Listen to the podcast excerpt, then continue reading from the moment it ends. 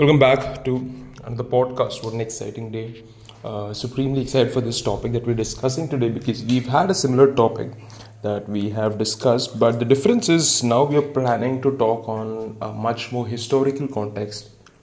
The topic is about the idea on how does our perception of beauty change over time and across cultures now one of the elements about you know beauty is especially as it goes through you know uh, societal changes it becomes even more exciting or even more important to make sure that these changes especially in terms of beauty when you're talking physical beauty uh, which is human to human you think about physical real world beauty which could be natural beauty you think about aesthetics and paintings and drawings uh, or just the way something is designed altogether.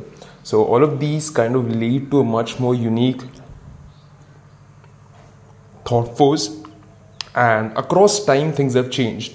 Uh, for example, probably during the Renaissance period, back in Italy uh, in the 15th or 16th century, I'd say being fat or you know having some sort of chubbiness was seen attractive because it showed that you belong to a wealthy community and a wealthy family, and that was seen attractive. Whereas you look in today's modern day, that's far from attractive. You want to be healthier, you want to be slim and toned, and that's what's seen attractive. Now, there's a lot of components which play this kind of role. Like, what is it that really makes uh, people, or rather, what is it that really makes you know your uh, society uh, follow these beauty standards? Comes down to influence who is influencing you the most? You can think about actors actresses hollywood for essence uh, you think about marketing gimmicks big businesses working together or uh, just working to make sure that certain beauty ideas are trending right? You think about how governments uh, want certain rules. I wouldn't say governments are there involved in it much but you never know how governments are going to play around it. Um, you think about cultural influences right?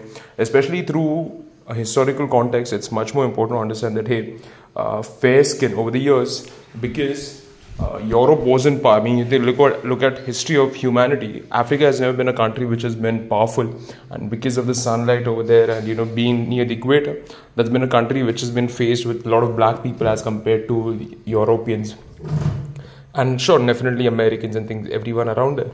So white skin has been considered beautiful for I mean over the years. Now the past five to seven years, I'd say, with you know the internet exploding so much, has become even more exciting to see people of different skin colors being able to have the same sort of respect that probably the whites have. I mean, again, we are far away from it, but it's going to take in some time. Uh, you think about historical trends uh, or media and pop culture uh, with celebrities uh, media companies and most importantly fashion trends which is being set up in you know all of these big luxury brands and fashion shows what's happening what's happening over there in such scenarios. There's some there's a sort of projection about the kind of people they hire and the payment they make and the way it is marketed or shown to the world and then the world tries to accumulate on that.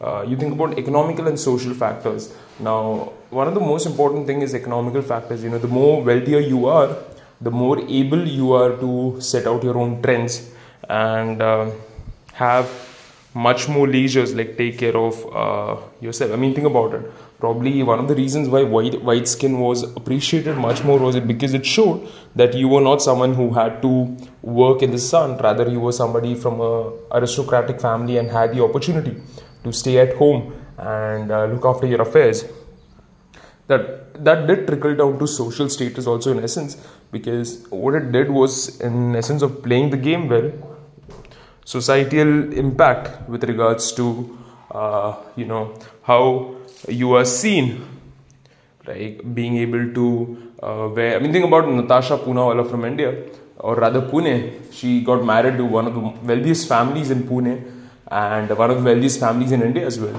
So now she has this opportunity to go out and wear these dresses, go to for parties and all. The most flamboyant uh, clothing, though she has never worked for any of these things, her being attractive by itself in terms of physical appearance, symmetry of her face, and just being exciting to her husband got her married to uh, one of the Scions of India's biggest businesses, and now the kind of life she has which includes fashion and you know all sorts of extravaganza that follows suit. uh, that is actually something that is you know uh, exciting thing about. The most important thing is it's pretty dynamic. You never know what's going to be attractive 50 years from now, 60 years from now, especially with AI being so generative and so fast uh, and the ability it has to change and dynamically break industries altogether, it becomes even more important to think about how uh, you know cultural, historical, uh, and individual factors are going to come together and play in terms of how we uh, analyze beauty altogether. Now, another exciting thing with regards to society altogether is you know uh, body image, like you discussed, facial features, uh, symmetry, you know. Eyelids eyelids is another new example. Uh, certain asian communities i mean you look at asian eyes right? Uh, you look at asian communities and they prefer having double eyelids right? Like hey this does this person have double eyelids? Uh, which is one above the other and that is seen as attractive in certain communities. Uh, you think about how surgical processes are being made available to the masses to improve uh, the way they are seen and the way they are attractive uh, altogether to society. You think about hairstyles and colors. Uh, you think about back in the 1960s, uh, there was long hair was popular. You know, with regards to the counterculture movement, uh, whereas in the 80s it was big, voluminous hair, hairstyles, hair color, uh, you know, blondes being preferred in India, I think blondes are so respected so much, especially natural blondes or gingers. Uh, especially in the Western countries, blondes are preferred much more. Uh, you look move to the eastern side of the world, uh, you see it to be more of, you know, uh, the black hair, which is pro- prominently attractive. Uh, you think about how body modification has become a big thing, especially in terms of in regards to you know tattoos becoming so common. You think about piercings you think about uh, being able to paint your body just be attractive. I just don't find that to make any sense altogether. Uh, but again you think about aging you know with uh, modern day uh, youthfulness is much more attractive at times. Uh, whereas some counter claim that aging is considered as a sign of wisdom and youth right? Uh, so that's another element. You think about how companies uh, the big brands uh, with their influence what they do is they go ahead and uh, they promote anti-aging benefits right? That's been anti-aging creams serums and whatnot. So youthfulness has its own attractiveness in essence. Uh, you think about it now from uh, geopolitical influence right? How does global media entertainment industries can really change ideals of beauty which was discussed you know through its films uh, celebrities influencing fashion hairstyle and body image perception to the highest level possible. All of them kind of make it even more uh, exciting to see where the world is going to be. Think about religious influence uh, right? How does religious elements play across? Uh, for example, in in, in Muslims, it's uh, you know being women are uh, usually covered in terms of a black cloth or generally kind of colorful cloth called burqa.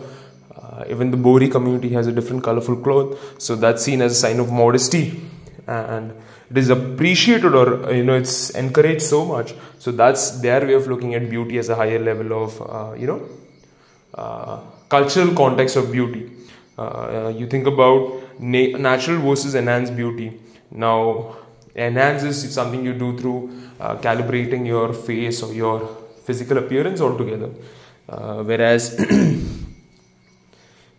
you look at these uh, processes as something which is not real so that might not be exciting for a few other individuals so overall it's again it's it's a mix of good and bad things but then like i said it comes down to uh, what one sees or what one really wants uh, you think about beauty rituals from the past how do certain beauty rituals which are followed i mean think about cleopatra's time uh, she when she was uh, being shown or being presented to julius caesar i think I'm not sure. I can't recall, recall who it is. Uh, he she had these gemstones crushed and uh, she had used them on her face as a sign of being adorned and she had created this visual appeal that probably beat the masses in every sense of the word uh, you think about uh, social movement you know like black lives matter uh, which have sparked even more discussions on beauty ideals and representation and how embracing diversity and ethnicities in mainstream media and advertising has uh, changed the outlook that we have altogether with regards to this. So again, it's a complex topic, and obviously our thoughts is going to evolve with time. Uh, but it's even more exciting to think about how uh, we as individuals are going to look at these changes and make society much more worth living. So keep punching, guys. Be the hardest workers in the room. Take care.